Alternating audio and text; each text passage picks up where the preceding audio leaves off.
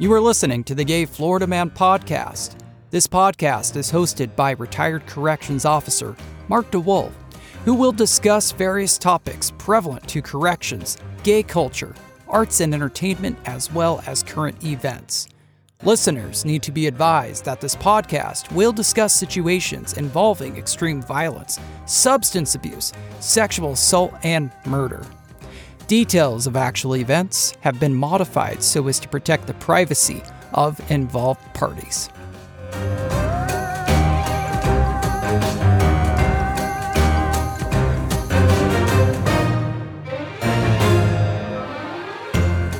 Welcome back to the Gay Florida Man podcast. This is season two, episode three. Today is kind of a very special time for me because a friend of mine had found a way to contact me, and I have not talked to this person for a long time. And I go to my mailbox, I open up the mailbox, and there's this letter in there, and it's it's from Dave. And I saw the last name, and I'm like, wait a minute, is this really real? and I open it up, and it's Dave, who I have not seen for over 20 years. He tracked me down in Florida. And my connection to Dave is we actually met each other on a movie set working as background actors in the late 1990s, early 2000s. And we had kind of a unique experience. We both worked full time jobs and we both had this interest in films and it's kind of like how i got into learn about the movie industry is i started on probably the lowest level and that is to be a background actor you know a, an extra on film and that's where i met dave and i said to dave once we were talking on the phone we should do an episode talking about extra work because it is pretty interesting. If you have not seen the documentary Strictly Background, it's really a good insight into what it's like to be a background actor, background talent, just background on films, television, etc. So I highly suggest if you can find it, it's really kind of fun. And there are a lot of characters that want to be in film. So that's what we're going to be talking about today. And I hope you enjoy it. Um, if you do not already follow us on social media, please check us out. We are now on TikTok. So we're on TikTok, Instagram, Facebook, Twitter, and YouTube. So we have lots of more material that's coming out. It's becoming more difficult to do this podcast because we are so active now in different forms of video and doing sketches and reels and such on social media. And we're getting a lot more followers in those different social media platforms. So please check it out. But for right now, let's talk with Dave about background actors working in film as an extra. So, coming on the podcast is somebody that's got a taste for the movie industry and enjoyed extra work, or at least we really enjoyed it together. And this would be my my good friend Dave. How are you, Dave? Mark, I'm good. I couldn't be better. That's awesome. That's a you're always a very optimist, uh, a very cheerful person ever since I've known you. And we've known each other for probably what 23 years now. We've lost touch for 20 years. Oh, yeah, that's I mean, true. 2000, I think 2001 was the last time we did a movie together. I sat with your dogs just after that. Yeah, we haven't seen each other since then. Life I saw you at a bowling alley one night. I remember, and, that Yeah. was high, high and by. that's crazy. We've known Well, each other for that long. Unfortunately, that's what happens with life. I'll have friends, and then you know, life takes off, and you go in a different direction for a while, and then you reconnect. And it seems like I always pick up where I had just left off with so many people. Now, tell me how you found me because I get this letter in the mail like a month ago, Yeah, and I saw the name, and I, am like, I'm like, wait a minute, this is this really Dave? and um, and I open it up, and it, you know, it's Dave, and I'm like, holy shit! How did you end up finding me? the only time I ever, out of all the movies I've been in, and there, were, you know, there was only a handful of them, eight or ten or something. Mhm. Um, the only one I see consistently is the Luck of the Irish. That's that's a yearly thing. Every March, you can count on the Luck of the Irish coming on, right? And and I always thought about you when I was watching the show. And there's a particular scene in there where you got a close up Yeah, My big fat they face. Yeah. and and I keep threatening, man, I wonder what he's doing. I wonder what he's doing. Well, the, the last time I seen this, February, I guess it was, it was on kind of early for St. Patrick's Day. Uh huh. Um, I decided, you know what, I'm I'm just gonna try and track him down, see what he's doing. So got on the internet. You'd be surprised how much information you can get on people on the internet. Wow. So, So- was it was it my only fans that you found?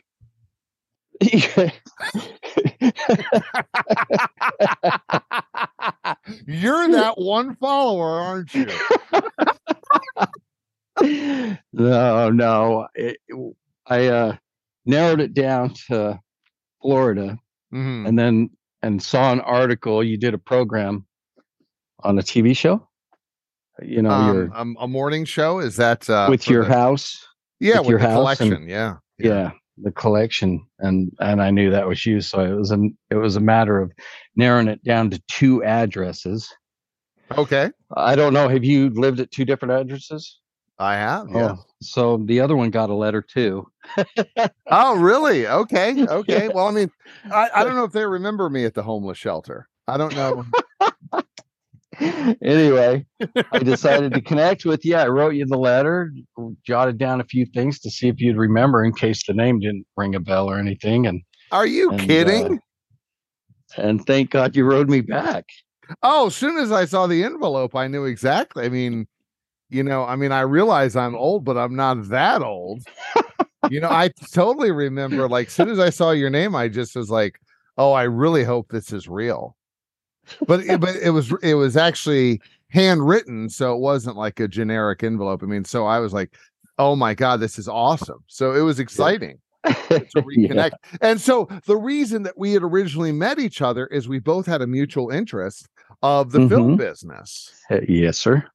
And so um as we have reconnected and we started talking and i'm like you know we had so many different stories about getting into the film industry as extras Uh-huh. and it would be fun to do an episode just about doing extra work just the other day you had uh watched this documentary called strictly background and i love documentaries yeah, and- yeah. and it's about people that have this passion and we had that passion at one time but i Yeah. think according in it i rewatched the, the strictly background documentary and i think that we kind of fall into that category the people that do it basically for like a year or less or a couple years and then they're like this isn't worth it Yeah, it it said on there like ninety percent of the people drop out after a year. mm-hmm. It didn't. yeah But that documentary is right on. it was fun huh? I mean, the characters I've met characters like that. You know, I was one of those characters. No, you weren't though. You weren't though. I mean, because the thing is, is that uh, like seriously, Dave, you had a career and you have skill sets, and you know you did the extra work when it was viable and it was a fun hobby to do. You Yeah. never, you never got into it saying, "I'm going to be the next Tom Cruise." Did you? Yeah, but it crossed my mind after the first. I mean, I think it happens to everybody. You know, you, you do a show and then you think, well, I'm going to work my way up. I'm going to do some more extra work. Then I'm going to get a commercial. I'm going to, I'm going to take some classes. I'm going to get a commercial. And then I'm going to try out for movies. And, you know, I never had uh, dreams uh, aspiring to be as big as Tom Cruise, but maybe Mhm. being a working actor. Well, you got to pay the bills. Yeah, so, so that's true. That's true. But there was the one guy. not something you can go five years out and don't want to end up like that guy that ended up moving in that storage unit right. for a month or two. rewatching it last night, there was the one guy that was really motivated. At one point, when he wasn't progressing in the industry like he'd hoped, he became suicidal. Yeah, that was Tavar was his name. What was his name? Tafan. Tafan. Yeah.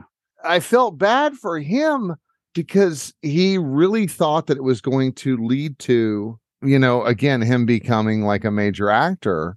But he became suicidal at one Yeah. point and walked away from the whole industry.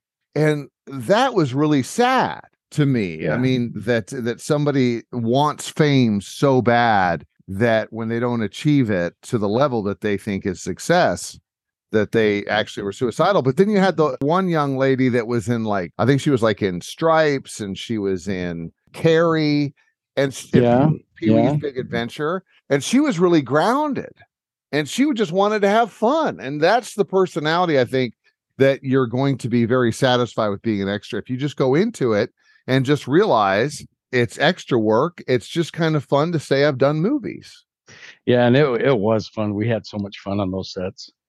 So You, yeah, you had to make light of them, right? You're there for ten or twelve hours a day. Sometimes you.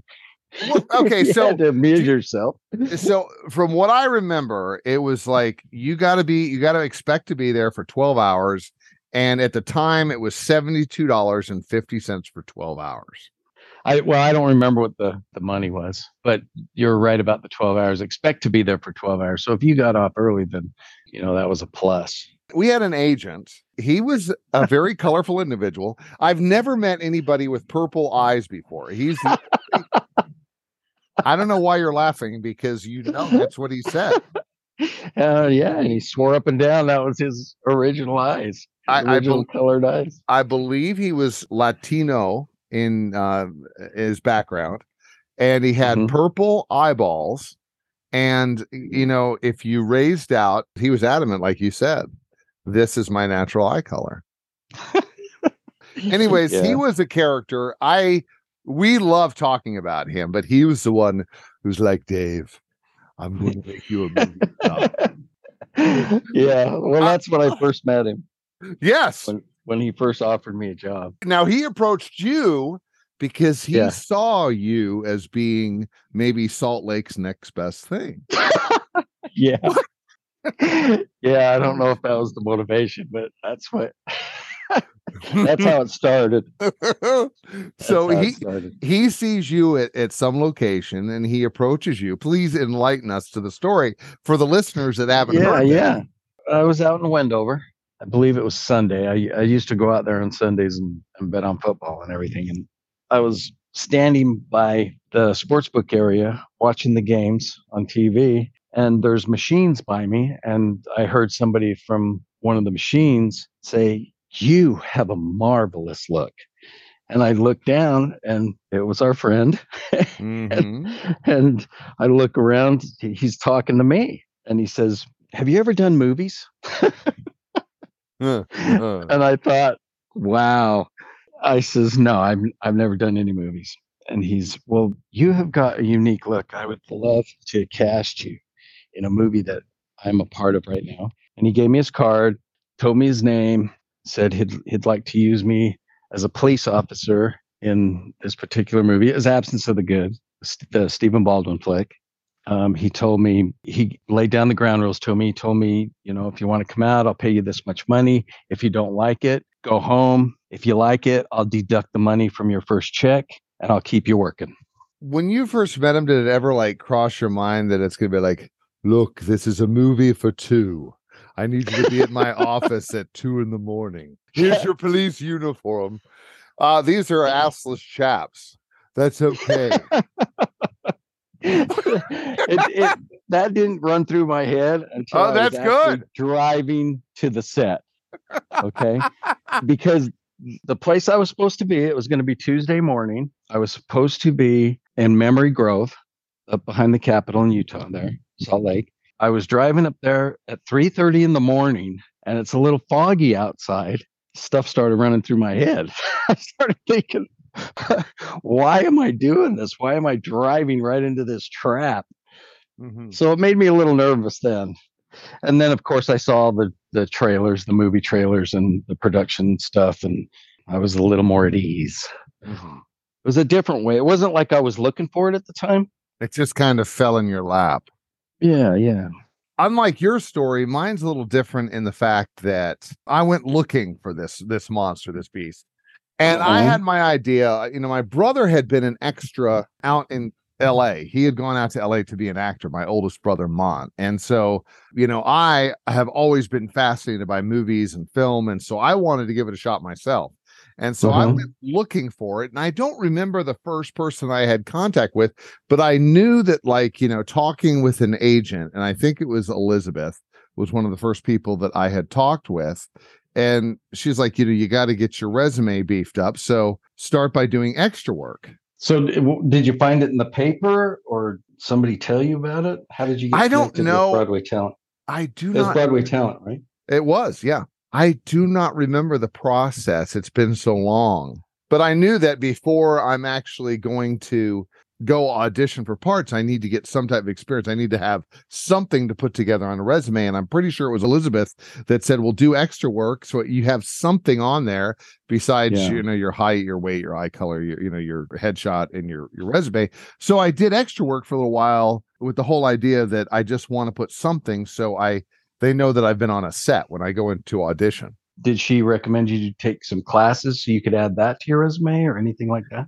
I don't remember the, the term classes. Somewhere along the lines, I I heard that if you want to get into acting, you got to be careful because there's a million scams. Even in a Mhm. smaller venue like Salt Lake City, there's a million scams, and all these different places are saying, "Oh, you need to take classes, and this person's really good, and this person's really good, and this person." Then I heard if you can take some workshops from actual casting directors, Yeah. that's how you get your foot in the door. It's a, you know, you scratch my back and I'll scratch yours. And once I actually progressed out of extra work into acting, I had taken a workshop, a four hour workshop from Kate Pregastis. And within Mhm. 30 days, I was on Touch by an Angel with a speaking role. Well, we did a workshop together. Was it Kate that was the casting? No. Okay. No, no, it was Katrine, I think. And that's who you want to go to is either Katrine or Kate or Jeff Johnson in that particular venue. But exactly. you know, you just have to be careful if anybody that wants to get into this. And watching that thing about the extras, and they have to pay a certain fee to Central Casting, which when they made that film, I guess that was like the big casting extra company in LA. And I'm like, God, When- what a scam. Touched by an angel, you mean? in that documentary, they kept referring to Central Oh, Casting yeah. and that that's where they would get their work or they would call in to see what's available in Los Angeles.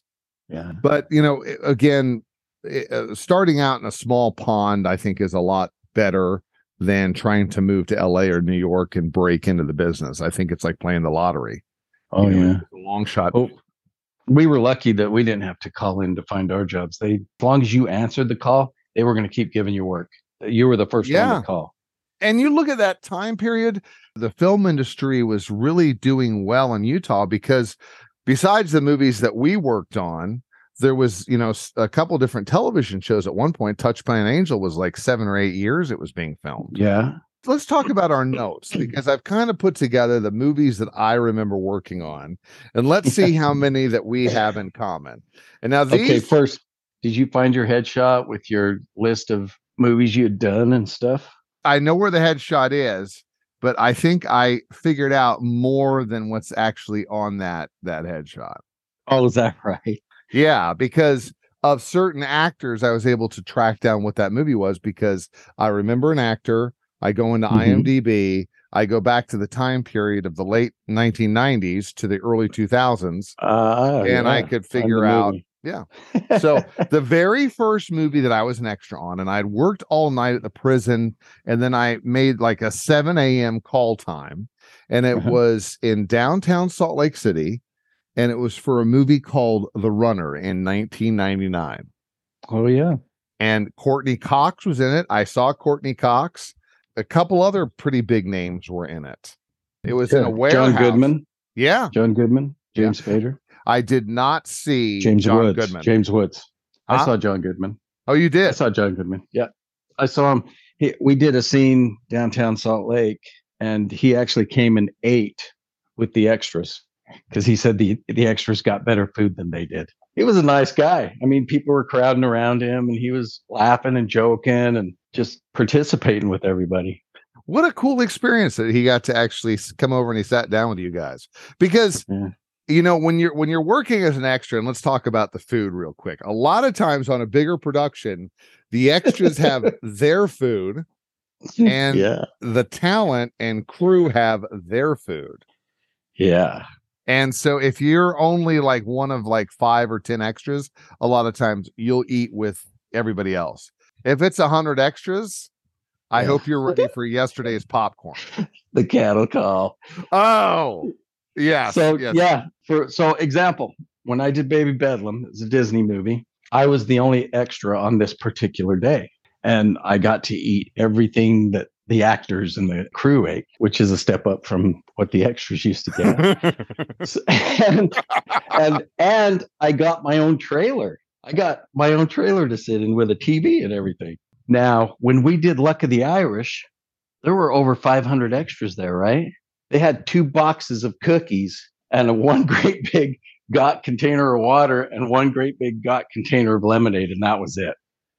Oh, That was that's it. terrible. That was your refreshments, right? Do you recall that? Did I work on Baby Bedlam? I don't have that on No, my no, list. no. Luck of the Irish. Oh, sorry, Luck of the Luck Irish. of the Irish. I don't recall. I just remember there was a lot of extras in, you know, basically yesterday's stale popcorn is what I remember. Yeah, that was our cattle call show there. That was terrible. you would think that Wa- Walt somewhere is rolling in his grave or his cryogenic chamber. you you know the, the way that we were the way that we were treated on Luck of the Irish. Now, did you work on the the runner? I did.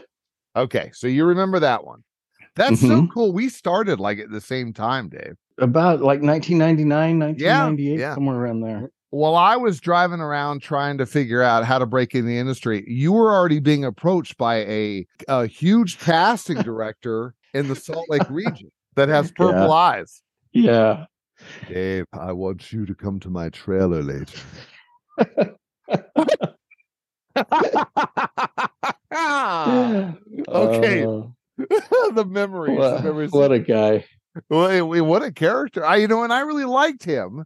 It's just that because he had a Christmas party that we were all invited to, and it was a Mhm. black tie affair. It was very highbrow. And Uh-huh. I had this tuxedo that I wore. And I remember this particular high profile agent with purple eyes, he only wore shorts. Even with a tuxedo, he only wore shorts. In the middle of winter, five below zero, he is wearing shorts. But you know, I mean, that's that's that star quality right there. it's really it's hard to hide that. Yeah. I mean, if we ever reach that level, If I recall, the, the Christmas party was a bus. There was only like 10 people there, right? Or well, all at one time, people were coming and going. And for that agent, the important thing was is that Dave was there. That's what mattered. y- yeah. yeah. I was there with my friend Nick. I never, I never got the personal call like you did. to Oh! to his office. All right, moving Okay. on. Moving on. Touche.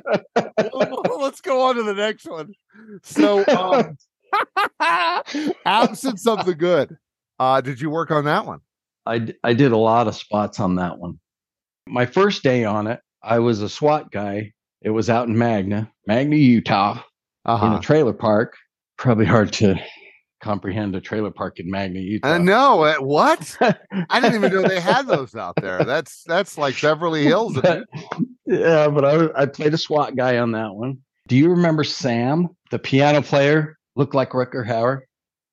I actually- do. I do not. I do not. He actually played Rutger Hauer's double in uh, Partners in Crime. Oh, but he- okay. he bu- he busted the door down and I came over the top of him with my gun into the into the room when we breached the trailer home looking for the bad guy. How many days did you work as an extra on Absence of the Good? I think I got 6 days on there. Oh wow, Diff- Cool. different Cool. locations. It was exciting. It was probably the most exciting one because I like I said I got to do different things on that one. It was like when I played the SWAT guy in breached Mhm. the trailer home. We had to have an officer train us on how to carry the gun, how to wear our uniforms properly, how we walk with a gun, you know, all Mhm, that stuff. mhm. And then we went through that. And then I played a plainclothes detective in a couple of scenes. One, we rode with a stunt driver up Wow. the back of Memory Grove. We were coming up to the location high speed and did a power slide to the side. As we were coming to the stop, I opened the door and I jump out while we're still moving, you know, so it looked really cool. And then we chased the guy through Memory Grove. We got to interact with Stephen Baldwin here and there. And I actually, we were doing the martini scene on that. Martini scene is the is the last shot of a movie. Mhm. They call it the martini Mhm. and Stephen Baldwin, we did the scene probably four times, five times, and had to keep starting over, starting over. And, and Stephen Baldwin had a meltdown, started bitching everybody out, yelling at everybody, come on, people, you're professionals, da da da da da. Let's get this done. So we do it one last time. And the scene was in the office of the police station. And there's a fence behind the desk where the, there's a greeter there. And then you got to walk through a, a metal detector to get into the rest of the office. And so they come out from behind the chain link fence through the metal detector to the lobby, right? Mhm. Well, I'm supposed to go through the metal detector before they get there. I don't know if adrenaline's going or what, but those two come out of that office so quick. And I was off step, so I was behind. I ended up going through late and catching Stephen Baldwin's his foot hit my foot and he kind of he kind of tripped, right? And then I walked straight towards you. You were sitting at the desk, the first desk coming through the gate, if I recall, in this building. And I was looking at you and, and I just opened my eyes and I thought, oh my God, he's going to kill me. He's going to scream me right off of this set. But then he recovered from the trip, finished the scene. Director said, cut, print it. And everything was good. The rest is history. Yeah. I remember us working on that movie, and I remember there was an actor that I talked to, and I'm pretty sure we're talking about the same exact day because it was a day scene, right?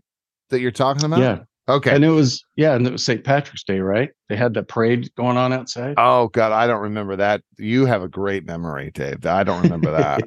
But I remember Allen Garfield was the lieutenant, and I talked to him for a few minutes, and he was just the coolest guy. Yeah. Yeah. Very, very nice guy. I met Stephen Baldwin because Katrine had actually introduced Stephen to me at some point because she was there on the set one of the days. And um, he seemed like a nice enough guy. But when we filmed another scene at the Lakota restaurant, he got really pissed. It was an early morning shoot. And he got real mad because the doors to outside were open. There was it was so hot from all the lights. And he started screaming at Toby, the assistant director, about that. So he kind of was a hothead. So when you're Yeah. talking about him getting mad, I I even saw it too on a totally different day. They shut the whole set down one day because he had a big argument with the director.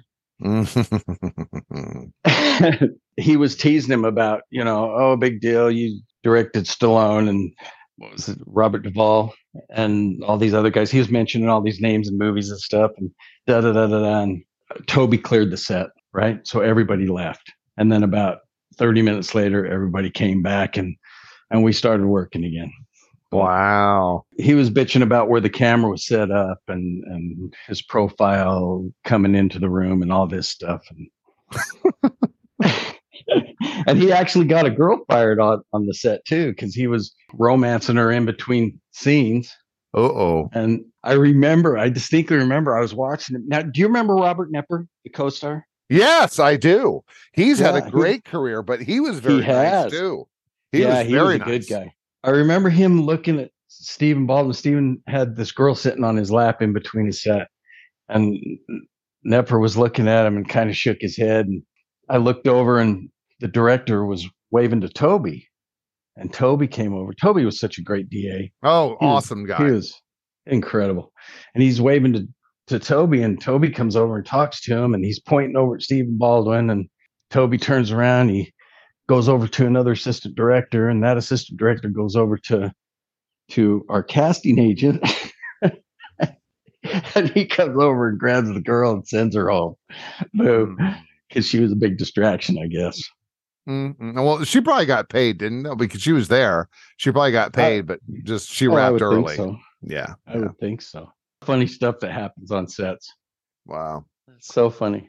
Um, Stranger Than Fiction is a, a movie in Mhm. 2000, and we've got a great story from that. But I know we filmed, and you're, we're going to talk about this story because this is probably the best story we have.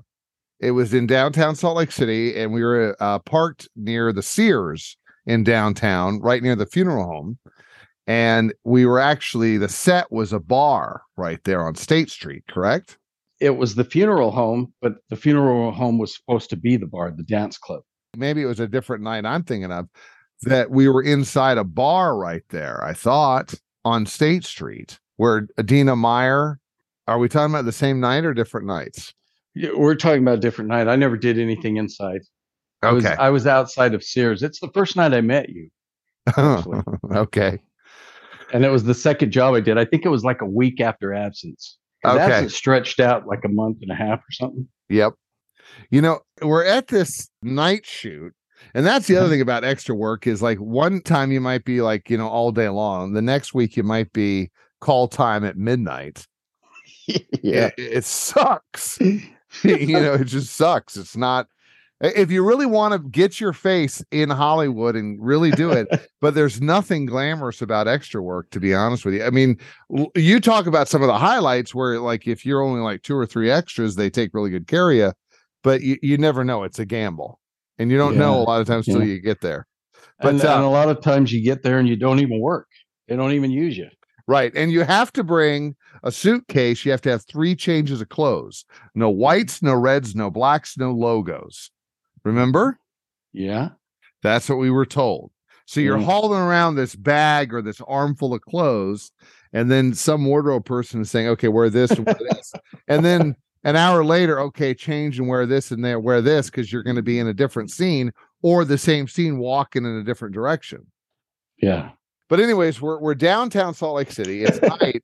It's it's pretty chilly out, if I remember correctly. And you Yeah. and I are sitting in a car between takes together, and we met this nice young girl that was in the car facing us. We were bumper to bumper facing this other girl, and this other girl had met this Yeah. guy that Huh. she's socializing with, right? There were six of us that night. There was three guys, three girls, and those two had hooked up and were in the car when me and you were sitting there talking in the car in front of them. Yeah.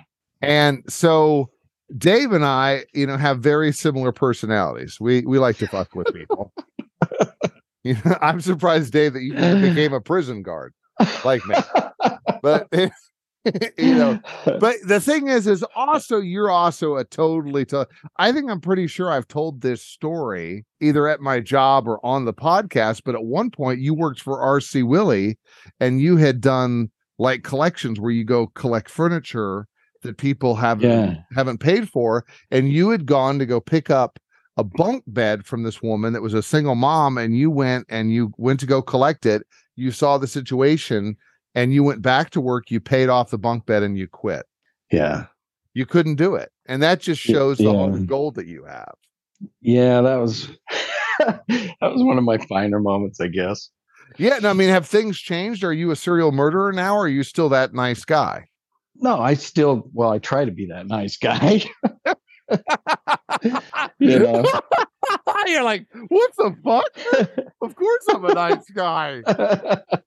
The thing is, is if you get to know Dave, he's seriously just a very sincere, genuine guy. And Mhm. besides the fact that he's also a prankster like me, and that's why we really connected on this set. And we're sitting in this car. Here's this girl flirting with this guy. This guy was, I think, more into her than she was into him. Very much so. So we're sitting there and she keeps looking at us and we're laughing and we're watching them. And you could tell that she feels like kind of awkward because she's being Yeah. watched. Yeah, and she's not sure of the of the guy that she's sitting with there. Yeah, she doesn't know him. And now she's sitting in this car with the guy. Mhm. I mean, what's the worst that could happen though? yeah. You know? Well, I mean, the worst that could probably happen would be Dave holds up a sign on a piece of cardboard that says, he's got a gun. And she looks over. He's looking at her. Okay. So, you know, they're facing each other. Imagine they're facing each other. And then she keeps glancing over at us. He never looks at us like, fuck those guys. They're going to be, yeah. these guys are going to be a cock block. You know, I'm going to go with this girl. And then so she glances over and Dave's holding up this cardboard Oh, sign man. he's got a gun. And then she reads it, and then Dave pulls it down out of sight again. The guy looks over, and she looks at him like, "What the fuck?" And now she's wondering, like, is this guy really got a gun? Oh wow. and that was fantastic. And I had forgotten that story, but you told me that, and I'm like, oh my god, how could I forget that? That was amazing. that was a fun night. And you had said to me, you're like, at the time, you'd even said, I don't know if I should really have done that because this guy's a corrections officer. And corrections, Yeah. corrections officer are the epitome of professionals. yeah. Well, you know, I wonder if that was a bad thing to do in front of a law enforcement guy. Oh, I loved it. I was mad that I didn't think of it. Yeah, no, I'm. You- That was a good time. Oh, that was great. That was great. So, um, I don't know how we we went pretty late, didn't we? Go till like four in the morning or something before we were released. yeah. Was pretty late. That was a Yeah. long night. One of my favorite things about doing the extra work was seeing how they actually made the the movies. Ah, And that's the first set that I was on where they had a trolley set up for the camera. And I think it was Mike Lookinland that was the cameraman. It was either oh, that Bobby one- Brady. yeah, Bobby Brady. hmm And so they had the camera mounted there, and he's kind of straddling it like a motorcycle, and it rolls back as they're doing the walking scene through the parking lot. It Yeah. was pretty cool to see. a lot of people don't know this, but Bobby Brady is uh he lives in Utah and he is now behind the camera. He's the camera guy. And so I saw him a couple of times on different things and and I had met him Yeah. at one point and he's a nice enough guy. Kept to himself. Yeah, he he he kind of did. Um since we're talking about the year 2000 because that's when Stranger in Fiction uh came out. Partners in Crime. Did you work on that? Hauer. Yes. Rutger Hauer, Paulina Porizkova. She was married to Ric Ocasek of the Cars. Yeah. I don't know what scenes you were in, but I was out Mm-hmm. at the Salt Lake Airport, the international part of the airport. Oh, yeah. I didn't do that one. That was kind of cool because in extra work, you know, you know, you're walking through a scene one way, you're walking through a scene that way. But if you can get a prominent featured extra role, which is usually a little more money, Mhm. nothing crazy, nothing to retire on, like maybe Mhm. 125 bucks, 150 bucks. Once you're established and people are going to see you, then you're done because they're not going to use you again. They don't want people to notice you in the movie. So Uh-huh. I was used at the airport coming down the escalator in front of Paulina Porizkova. Uh, Rutger Hauer is at the bottom of the escalator. And so he thinks that me and this other guy are the FBI agents, but she's behind us. So we come down the escalator, we split, and it's Paulina Porizkova. So here is the reveal that Rutger Hauer, who's sexist and thinking that it's going to be this male figure that's the FBI agent, and it's actually Paulina Porizkova. His ex wife. His ex wife. Yeah. In the Oh. show. Oh, oh, real? I don't. I didn't even know that. I don't remember that at all. Yeah. She was supposed to be his ex wife. I believe, if I remember right. I remember watching it, and I thought, man, this is a pretty shitty movie. that was the movie that I had my first feature in, and they cut it out. But I Oh. had injured myself. I had injured myself in the scene. So let me start at the beginning. so we were up in Kanab, Utah. Okay. Okay. It's about 10:30 at night, five degrees outside. It's the last scene, and all it was was a scene. So I was a specialty guy that was going to bust, drill open the trunk, pop the trunk, and then me and a couple other detectives are looking inside the trunk at a dead body. That was our scene, right? Mhm. I've got rubber gloves on. The camera's mounted on the trunk of the car right down at me. Right. So I'm Okay. thinking, wow, I'm going to be all over this thing. so I have to change the drill bit and then drill. They put a piece of two by four up against the back of the trunk. So it looked like I was drilling into the lock of the trunk. Okay. So I change the drill bit, I drill into the trunk, and then I pop it. When I change the drill bit, my rubber gloves ripped and wrapped around the drill bit Oh shit. and and it ripped open the back of my finger. The drill bit did. what are the So- odds? So so I'm bleeding. I mean, if you've ever tried to change a drill bit with rubber gloves on, you actually hold the bit in place while you're tightening up the chuck, right? Yeah. Yeah. Of course. Yeah. So it's going to happen. And it tore that glove open and tore the back of my finger open, and the place went crazy. This was our last scene. It's almost midnight, five degrees outside. Everybody's freaking out. So I says, I says, just give me a rubber band. I'll put it around. Give me another pair of gloves. We'll do it again. Rutger Howard comes up and puts his coat on me. great big fur coat. And he's waving to the medics guys to come over. This is when everybody's fussing around me. They come over, and then I told them, "Give me a rubber band real quick. We'll, we'll just stop it, and I'll put it. I'll hide it with another rubber glove, and we'll we'll redo it." So I kind of hooked it together without touching the drill bit, and then did the scene.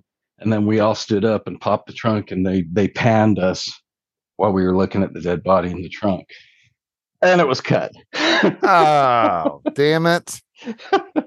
all my feature shots that I ever did was cut. They used my band a couple times. Really? And, and both those were cut. Yeah. And nobody's baby. They used my band. Oh shit! In the scene. What was the other one? Oh, when I when I was the single police officer in Baby Bedlam. I was there all day long. I ate really good. Got my had my own trailer, air conditioning, yeah. And they actually made me a feature. The AD came in to check out my look. You know, the costume guy comes and gets you, fits you for the outfit. Uh, he handed me a dummy block gun to put in my holster. It was just plastic handle, really, that slid into the holster. Then I went back to the trailer, and then the AD came to look me over, and he says, "Would you mind if we gave you a haircut?" And I says, "Well, I don't know." He says, "I'll give you an extra fifty bucks." Okay, sold. so they gave me a flat top and then they ran out of time on their day. And that night, Elizabeth called me up and said they're going to just cut that whole scene, so they don't need you tomorrow.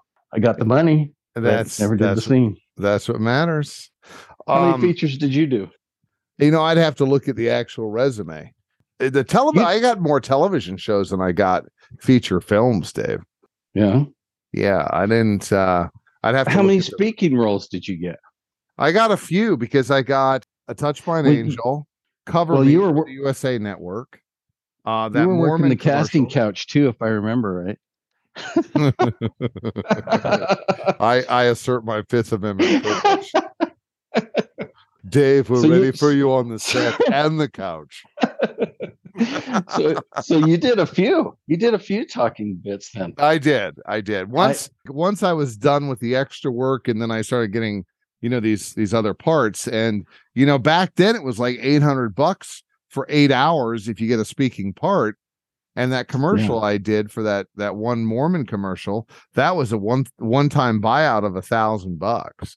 Wow. So at that point it's like would you like to do some extra work for $72.50 with old stale popcorn and flat soda? No thanks.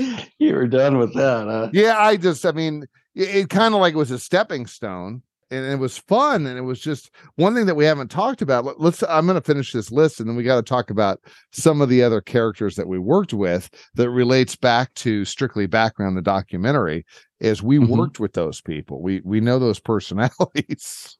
Yeah. you know, and they're trying to get they're trying to you know get their way in front of the camera. They're trying to sneak a little FaceTime for the camera but oh uh, yeah that's so funny oh they really live for it and then they in the documentary you know that that one guy's walking through the video store and he's like oh my ankle was in this and you can see the top of my head in this and you know my yeah. back in this and i'm like god i i hope i never become that guy. You know god bless him. Um okay primary suspect uh 2000 i think yes you already mentioned that one? They they no okay they were originally going to call it box right Yes. Because his character's name was Box. Right. Um, and that's had um another Baldwin in it, and that would be uh William Baldwin. And he played the part of Christian Box. I only remember one particular scene that I was in on this, and it was up in the avenues of Salt Lake. It was nighttime, it was like a party uh-huh. in this big elaborate house. And I think that when I watched the movie, I could see myself walking down the street with two girls on my arms. Yeah. Yeah. Anything happens in the how, movie. How how real did that look? Um, I think I pulled it off. I'm like, yeah. hey girl. Ever ever the professional. Absolutely. Hey, bitch. Come on, let's go to the party, bitch. You know? so my experience on Box was again another Baldwin freaking out. yeah, I heard he this one was worse. Yeah, and it was because he didn't have bottled water to shave with. This is what Oh, they were saying. This is what the ads were saying when when they shut down that side of the the lot. You know, uh-huh. everybody go back to the room. What I was saying before about how they go into how interesting the productions are and the sets themselves, just to tell you how detailed they get. When you got a police office and you got the desks and you got files and you got papers and you can't imagine the work it goes into building that. Mhm. They had files.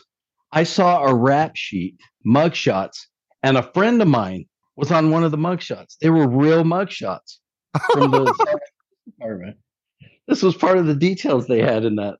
Just goes to show you. I I just remember they used to, you know, the set people used to take pictures of everything, pictures and pictures and pictures, so that if they ever had to rebuild, they had a reference to go to, you know, to make sure it was exactly the same.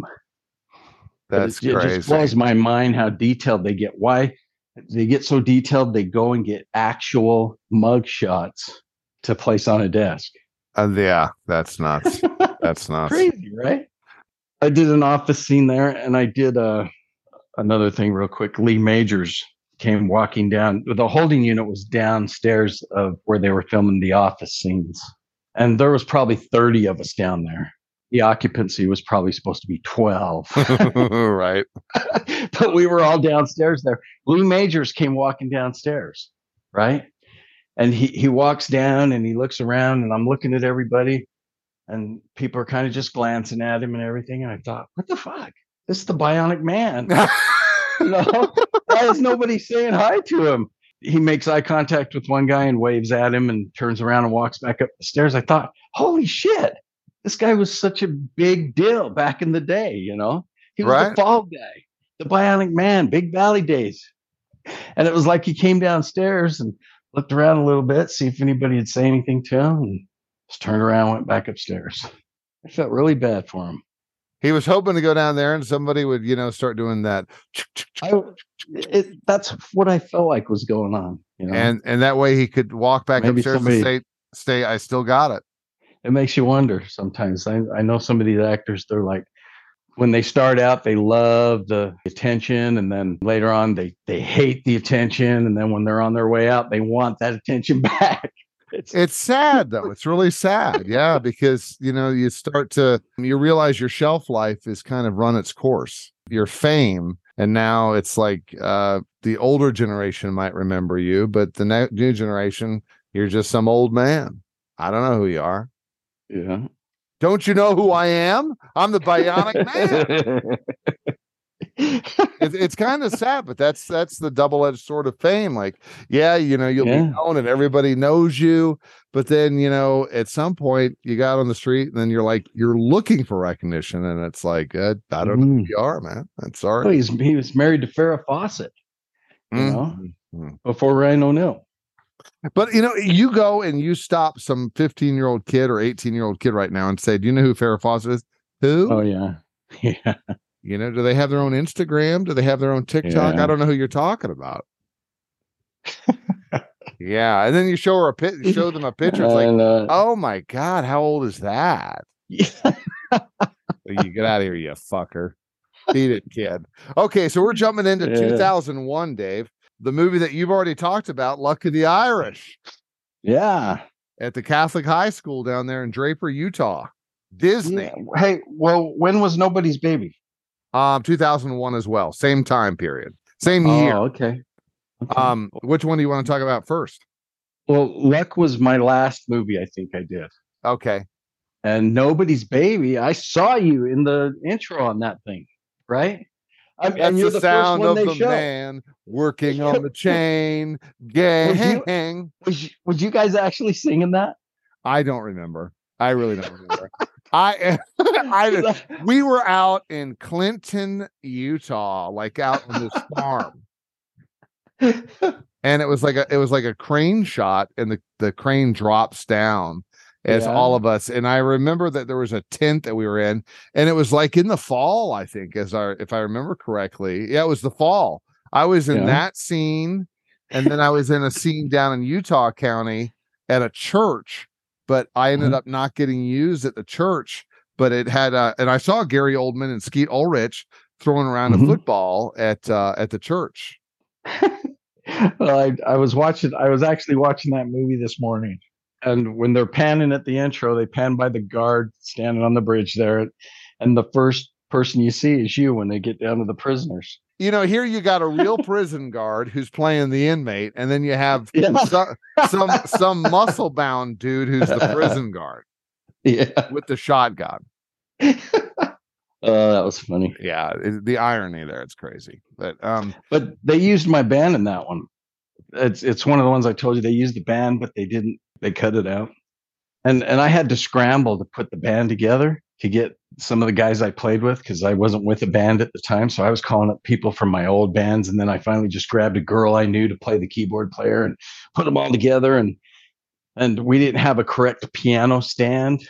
We had a electric piano, but not a correct stand for it. So we kind of built one out of sawhorses. I mean, it was a country bar, right? So we put some hay bales down and stuff, and I had all this stuff to to make it look professional, like a real band would play. And then we did the scenes. We did the scenes over and over, but they were all shot at the bar, so there was never anything that the camera never went our way.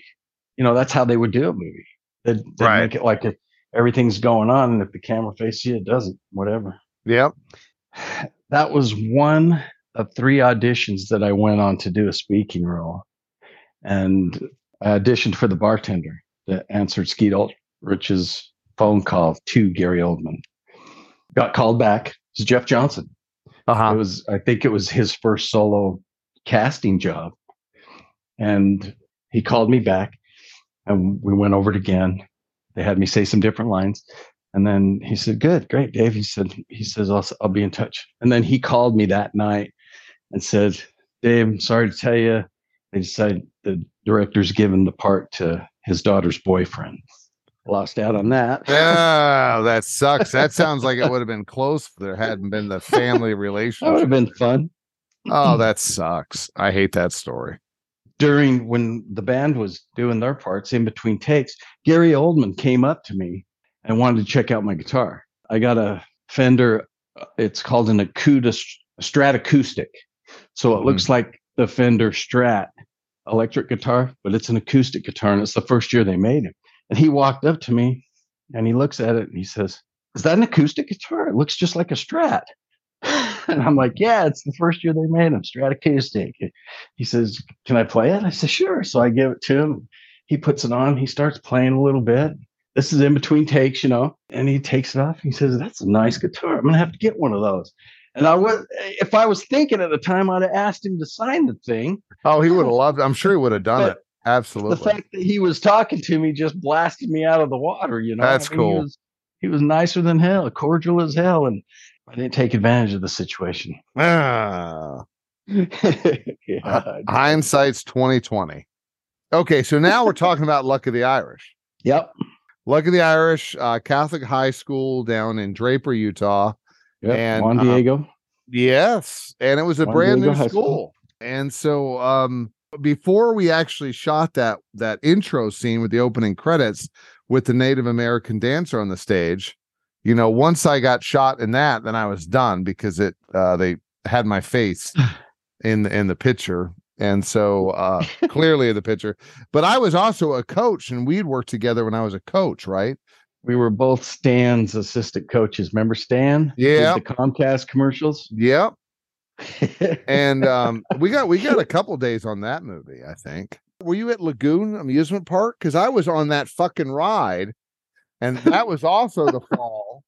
And I was getting sick, Dave, because it was like cold up there on that ride, and they kept running it and kept. oh shit. Oh my god, I was turning green. Oh, that's funny.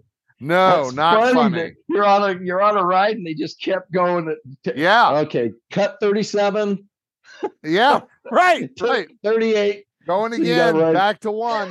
Not Oh you up there on the ride. Just sit right where you're at. Oh, did you eat a bunch of cotton candy and stuff before you got on there? or- No, I didn't need those. I'm still sick. That was oh, that Oh, was not cool. But you can see me not on the ride, but like in the crowd scene. And I think I was gr- wearing a green shirt, but my face matched my shirt after getting off that ride. I was hmm. sick. that was terrible. That was terrible. So my last film that I did was 2002, and it was Just a Dream. Danny Glover was the director oh, of Just a Dream and that was filmed Really? in Magna, Utah. And I hmm. do somewhere have a picture of myself with Danny Glover because I got up the nerve. I was with Tony Kishlish. I dragged him along, and I did have the guts to stop him and ask him if we could get a picture with him. And I had a Mhm. disposable camera because I knew he was going to be the director, so I knew he'd be there. And it was right near the uh, the assisted living facility that was there, um, right near the old part of Magna he was a nice enough guy. He, he seemed kind of distracted. And I remember I was having to wear a police uniform. And because it was like a specialty uniform, I have to wear whatever they've got. And of course, it's like a boy size medium. So I look, I look fucking ridiculous in it. And I'm there with Danny Glover. so, oh, but it, it- I think there was like two or three days, and there were long days, and it was so boring. But you know, at that point, I was done. I'm like, you know what? I've given this this opportunity for Hollywood to to to experience it and have fun Yeah. with it. And God bless Yeah. the people in that documentary um, Oh, that have done it for years and years and years. I don't know how they do it. Yeah, I don't know how they how they could afford it, especially in California. There, I mean, how many thousands of people are vying for a job that only needs ten extras? You Yeah, know? because they, they everybody goes out to, to LA to become an actor. They want to break into the business. and it's insane. But and I always tell people it's like try it on a regional level. You know, I don't care if you live like in Dallas, Texas, Omaha, Nebraska, Orlando, Florida. Try it there. Find Yeah. your your film commission for that state, learn about who the the legitimate agents are and start Mhm. doing extra work if you really want to get a taste of it. But you know, start there at the bottom and start to work your way up and get a taste to see if it's something you really want to do. Yeah. Yeah, now that I'm I'm semi-retired, I'm um I've been looking into it in Vegas. Okay. So St. George is 40 miles away from me. Mhm. So I still got, you know, the Utah Film Commercial Commission. And then I've been looking into Vegas for to do some extra work now that I have time during Mm-hmm. the day, you know. When you need to pay bills, pursuing a career as an extra is not probably not the way to go. No, I mean the one Unless- guy, the one guy in that documentary that I had the most respect for was the guy that raised his children, waited until his children were independent, left home, and then that's something he always wanted to do, and he ended up in Shawshank Redemption. Yeah. That guy was really smart. He doesn't need to do it; he does it for fun. That's really And it worked out for us. I mean, it worked out for me and you because you worked nights yeah. and the majority of the shoots were during the day. So you could Mhm. t- you know, take a nap if you needed to or whatever on set. I was laid off for the winter when I started because I was working construction. yeah, yeah. So, That's crazy. so it worked out for the positions that we were in. But I mean, a lot of people, it, especially in in California, I would imagine in the big states where they do the filming, and New York and places like that, that there'd just be thousands and thousands and thousands of people that are trying to get parts. Oh God. What was the term they used when they were just trying to walk on a set and get a job? Was it a spec? you drive around looking for the the the trucks and the vehicles recognizing that there's a filming going on and then walking up yeah i forgot the term that they used in that documentary but there was a term that they used that basically you just walk up and say hey do you need any extras and i don't think i could ever Yeah, you check in on the set, and then the one guy rode his bike to the bus stop, took the bus somewhere, and then rode his bike the rest of the way to the shoot, and then was turned down. they didn't like his wardrobe options or something right Yeah. Well, oh that's so yeah. sad so sad he went planes Yeah, trains was- and automobiles he takes like takes him forever to get there and they're like yeah we can't Yeah. you, uh, you know we don't like your sneakers go home horrible horrible but that's how you're treated if you're on a major major movie with a million extras they put you in some location you talked about a basement i've been in Yeah. tents and uh, Yeah. garages uh, whatever the case may be they're like where are we going to put the extras i don't know let's uh, you know, put them in the back of a pickup truck. I don't know. I mean, you have as much value as a prop. Actually, a prop has value. they just don't have a lot of respect for you. Yeah. We met a lot of different characters that really, really loved being on a movie set. hmm Again, back to this documentary, you meet some of the people in that movie, and you're like, oh man, I've met that dude. You know, I've met the guy that ended up having to live in that storage unit. I've met the guy that really is into martial arts and you know takes like three buses an airplane and a, a train Yeah. to get to a movie set And the ones that end up being roommates and yeah. to help with the bills and they're all actually they're on the set then they have to go back to the extras holding area and they come out like oh man i was right next to the camera. I'm pretty sure it got my shoulder. And they're really excited. That reminds me of the some of the people that we worked with that would lean into a shot yeah. they could get seen. Yes. lean into a shot. Um, yes yes do, absolutely do you i was i've been trying to think of his name. He directed and produced his own scene in every scene that he was on as an extra. So who was- that? I can't remember his name. Dark-haired guy. I can't remember the movie. We did we did a movie where um, we were in a elegant bar type setting and i i walked up to my date that was sitting in a booth and he was in the booth next to us. But he was going on like they were having an argument. And he told her this before they started. He said we're going to have an argument okay? I'm going to throw my arms up in the air. I'm going to point at you and point at you. And you just and you deny everything. But you can't say anything right? You can't make any noise. You can't say anything. So when i walk into the booth and i sit down i'm facing them i'm watching him waving his arms around like he's screaming at her and he stands up and he pulls his tie and he points at her and he's like pointing down on the table and screaming at her screaming at her not making a sound. The director had to move him. Yeah because he was too animated. Yeah. He was stealing the scene. When I was on Just a Dream, Tony was getting so mad at this one lady that used to work with Elizabeth because she kept trying to push her way in front of Tony so she could get more face time with the camera. yeah And she, she would do her pantomime, but you could tell she wasn't like really wording anything. She wasn't like actually wording out a conversation. She was going, I mean, if you put words to what her mouth like if you if you put words to what her mouth was doing, she was basically going. That's Oh. Cody goes. I don't know what the fuck is wrong with this lady because all she's wording is. She's like Beaker from the Muppets. And he was like, dumb bitch. He tried to get Oh, towards the camera. And I'm like, but that's what extras do. They want to be able to go to the movie and like tell their friends and their family, like, look, there I am. That's me. Holy Oh, shit, that's that so is you. What are you saying? Because I can read lips. oh, that's so funny. hey, when you were doing extra work, did was you did you play one more one character more than others? I always played a cop for some reason. Uh, It was a SWAT guy or a detective or a police officer. It's just some tall, goofy guy. You know, I was I was cast as like a police officer or detective.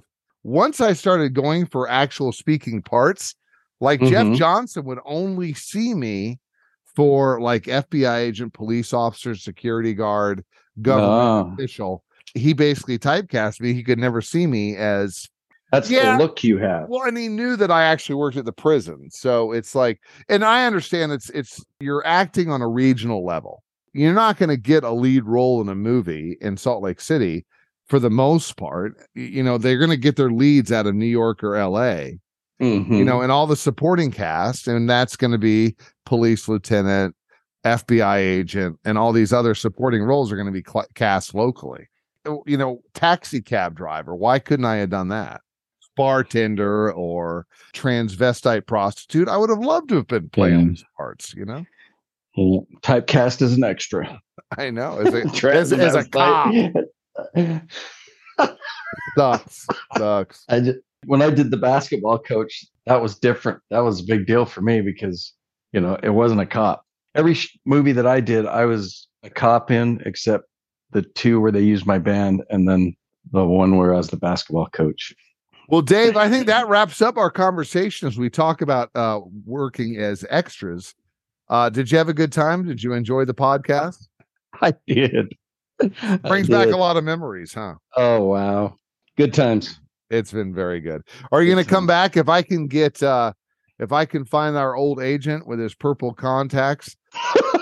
Sorry, purple eyes. You- Sorry. You do mistake. that absolutely. If you Will do you that, come back on? I want to see hear about his version of how you guys met because I'll be Yeah. willing to bet his version to be like Dave came crawling to me.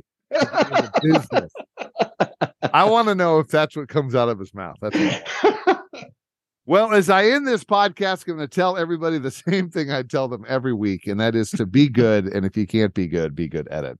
And if you're sitting in prison, you're not good at it. Good night, everybody.